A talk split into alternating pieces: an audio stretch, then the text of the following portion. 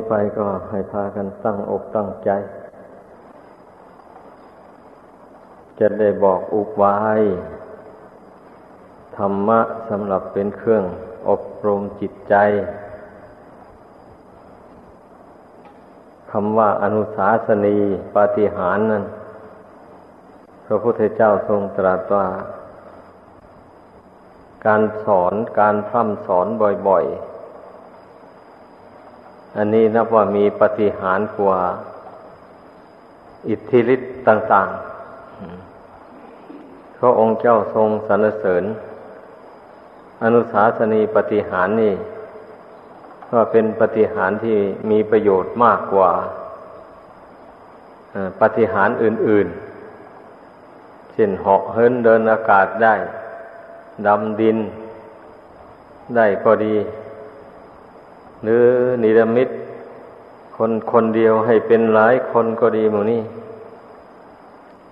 ก็ยังสู้การแนะนำสั่งสอนบ่อยๆไม่ได้ นี่พระองค์เจ้าทรงสรรเสริญอนุสาสนีปฏิหารอย่างนี้ เพราะฉะนั้นเราจึงได้มีระเบียบมีการอบรมกัน เป็นประจำไป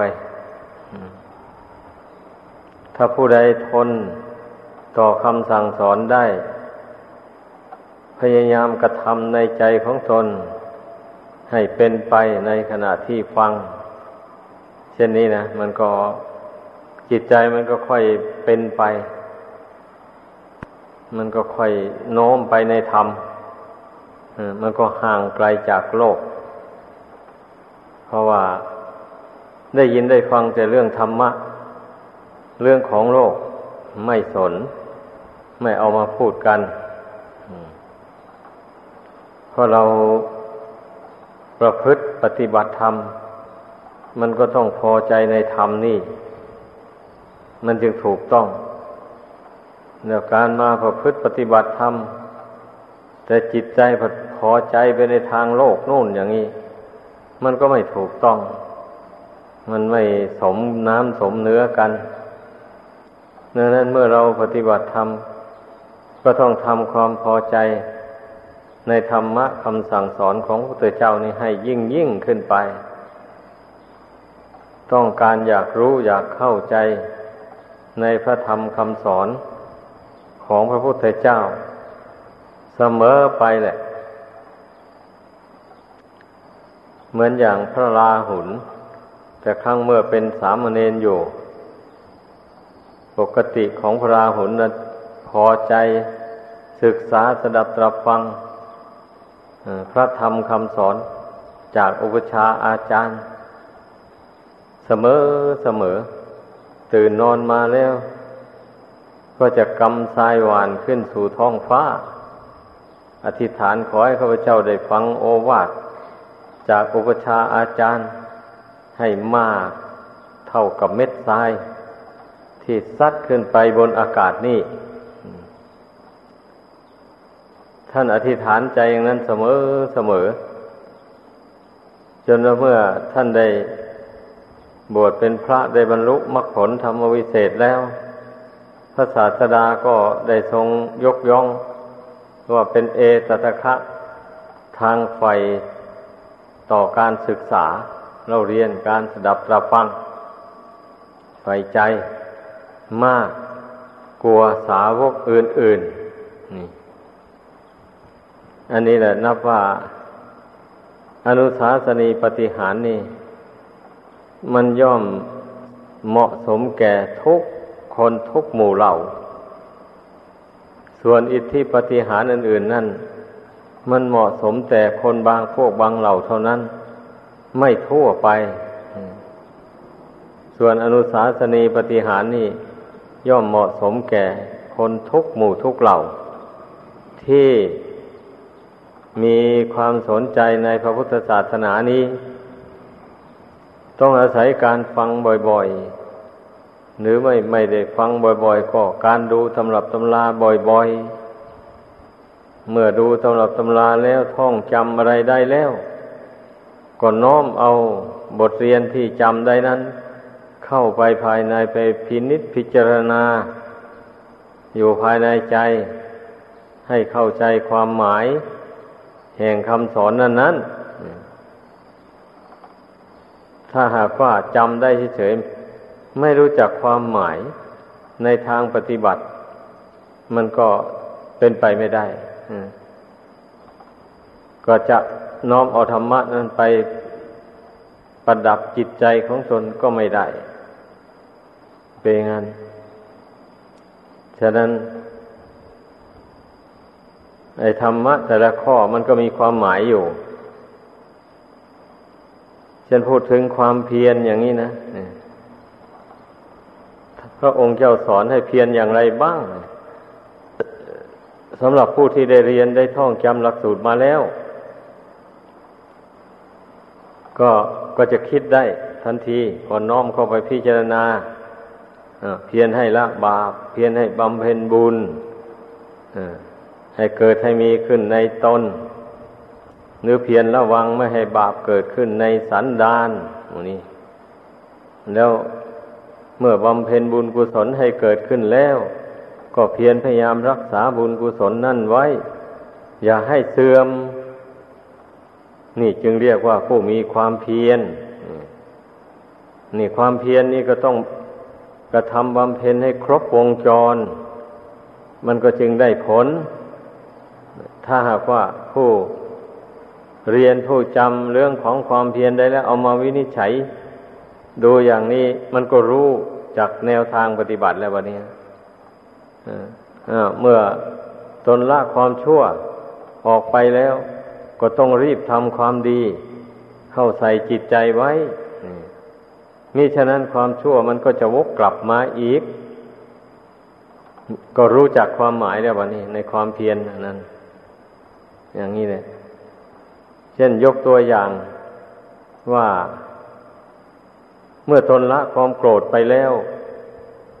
อธิษฐานใจแล้วว่าต่อนนี้ไปเราจะไม่โกรธใคร อย่างนี้แล้วก็ต่อจากนั้นก็จเจริญเมตตาเรื่อยไป ให้เกิดความรู้สึกนึกคิดต่อสรรพสัตว์ทั้งหลาย ว่าเป็นเพื่อนทุกเกิดแก่เจ็บตายด้วยกันทั้งหมดเลยเป็นบุคคลที่น่ารัก ไม่ใช่บุคคลที่น่าชัง เพราะว่าต่างคนต่างเกิดมาเพื่อแสวงหาความสุขเหมือนกันหมด ต่างคนก็เกลียดต่อความทุกข์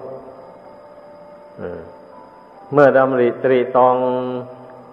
อย่างนี้บ่อย ๆ เข้า ไอ้ความโกรธเกลียดชังต่าง ๆ ที่เคยเป็นมาแต่ก่อนมันก็เบาบางไป เพราะมันเห็นได้นี่มันมองเห็นเนี่ย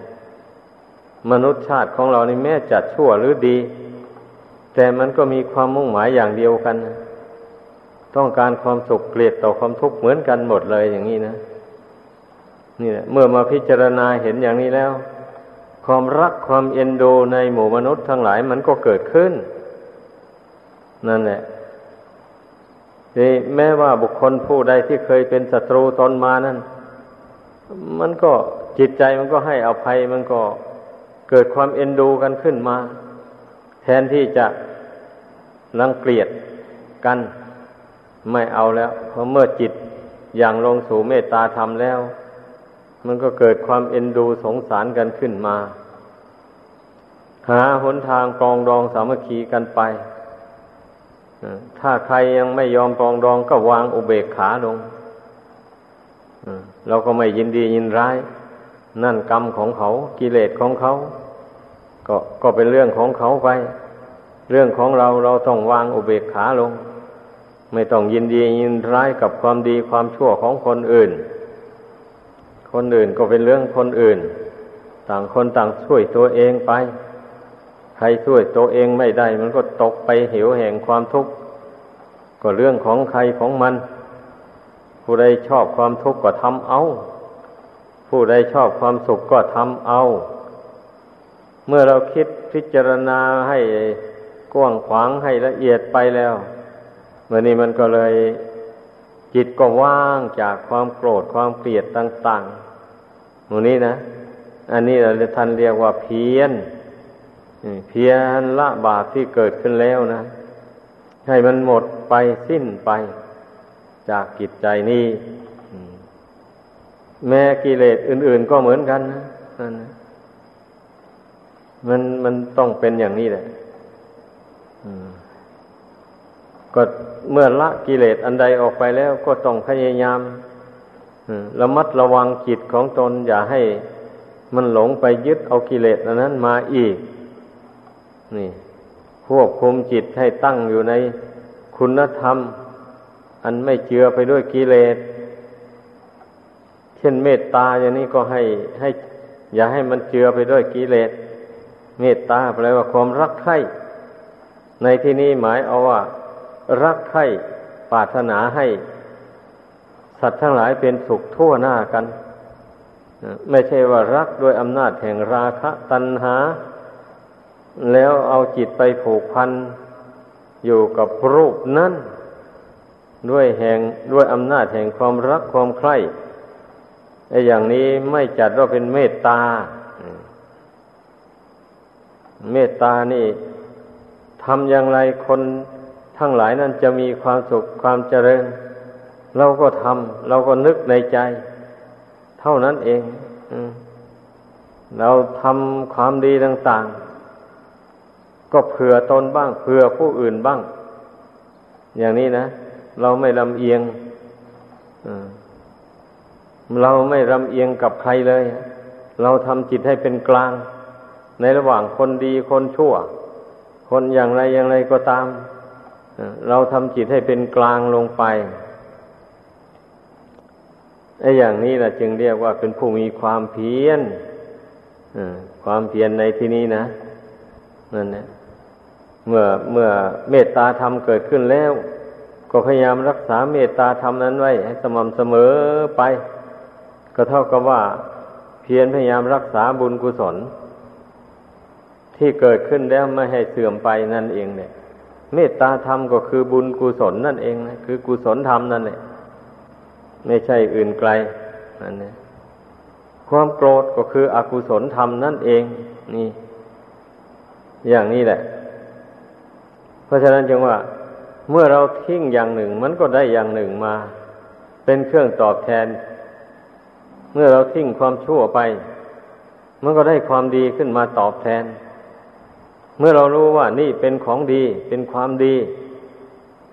มันก็ต้องรักษาไว้อะไม่ให้สูญหาย เหมือนอย่างบุคคลได้แก้วได้ แหวนได้ ทองคำธรรมชาติเป็นของมีค่ามา มาพิสูจน์ดูแล้วเออของนี่เป็นของมีค่า เป็นของดี เป็นสิริมงคลแก่ผู้ได้ผู้มี ผู้นั้นก็จะต้องรักษาไว้ พยายามเก็บงำไว้ให้ดี ไม่ให้สูญหาย เพราะว่าของดีอันนี้ก็เหมือนกันอย่างนั้นนะบุญกุศลนี่ยังมีคุณค่า มหาศาลกว่าแก้ว แหวนเงินทองเป็นต้นเหล่านั้น เพราะของเหล่านั้นนั้นมันไม่ได้ติดตามตนไปทุกแห่งทุกผล เพียงแต่ให้ความชื่นชมยินดีในชั่วระยะหนึ่งเท่านั้นเอง ตายแล้วก็ไม่ มันไม่ได้ติดตามไปเลย ส่วนบุญกุศลนี่ ติดตามตนไปทุกแห่งทุกผลคอยรักษาชีวิตจิตใจของผู้มีบุญกุศล ให้มีความสุขความสบายอยู่ในภพในชาติที่เกิดนั่นนั่นบุญกุศลนี่ นอกจากจะอำนวยความสุขให้อย่างว่านั้นแล้ว ก็ยังเป็นเครื่องชำระกิเลสปาประธรรม ออกจากกิจใจ แน่ละ ถ้ามันถ้าบุญกุศลไม่ขจัดกิเลสปาประธรรมออกไป จิตใจนี้ก็ไม่เป็นสุขสบาย ไม่มีอิสระกิเลสมันผูกมัดรัดลึงไว้ก็ไม่มีอิสระเสรีหาความสุขไม่ได้นั่นดังนั้นการที่จิตใจของคนเรานี่ จะมีความสุขได้ ก็เพราะว่าเริ่มต้นตั้งแต่ละความชั่วนั่นแหละออกไป จากจิตใจ แล้วประกอบความดีให้เกิดขึ้นมีขึ้นได้ มันถึงมีความสุขสบายใจ อย่างที่ว่ามาแล้วนั่นแหละถ้าบุคคลผู้อยู่ด้วยเมตตาธรรม กรุณาธรรมอย่างนี้นะ แต่ละวันแต่ละคืนนี่สบายใจมาก เพราะว่ามองเห็นจิตใจตัวเองนี่ไม่ได้เป็นศัตรูกับใครเลย ไม่ได้เกลียดคนนู้น ไม่ได้รักคนนี้ อะไรเลย แล้วอย่างนี้มันจะไม่มีความสุขอย่างไรได้ล่ะคนจิตใจของคนเราเนี่ยมันจะเป็นทุกข์เดือดร้อนได้ ก็เพราะมันมีลำเอียงไปด้วยความรักบ้าง ความเกลียดโกรธบ้าง ความหลงความเมาต่างๆ บ้างมูนี้นะ มันจึงได้เป็นทุกข์กัน แต่ถ้าเราฝึกใจ อันนี้ไม่ให้ หมุนไปตามอำนาจของกิเลสดังกล่าวมานั้นมันก็สงบมันก็เย็นสบาย นี่แหละทุกคนนะเมื่อต้องการความสุขแล้ว มันต้องพยายามปลดเปื้องกิเลสต่างๆมันนี่ออกจากกิจใจ ให้ได้ แล้วก็จะได้มีอิสระเสรีอยู่เย็นเป็นสุขสบายใจมากทีเดียว เนี่ยพระธรรมคำสอนของพระพุทธเจ้านั่นนะเมื่อผู้ใดศึกษาเราเรียนหรือสดับตรับฟังแล้วจำได้ เอาไปพิจารณาดูแล้วล้วนแต่เป็นของดีทั้งนั้นล้วนแต่เป็นธรรมเครื่องกำจัดกิเลสอันชั่วช้าลามกต่างๆออกจากกิจใจนี่ทำให้ใจผ่องใสสะอาดทั้งนั้นเลยเออธรรมะคำสอนของพระพุทธเจ้านะ เพราะฉะนั้นอย่าพากันเบื่อหน่าย ให้พากันทำความชื่นชมยินดี อยู่เรื่อยไปทีเดียวนะเรียกว่าเราอิ่มอยู่ด้วยคุณธรรม ในใจอันนี้นะอย่าให้มันไปอิ่มอยู่ด้วย ความรักความชังต่าง ๆ หมู่นั้น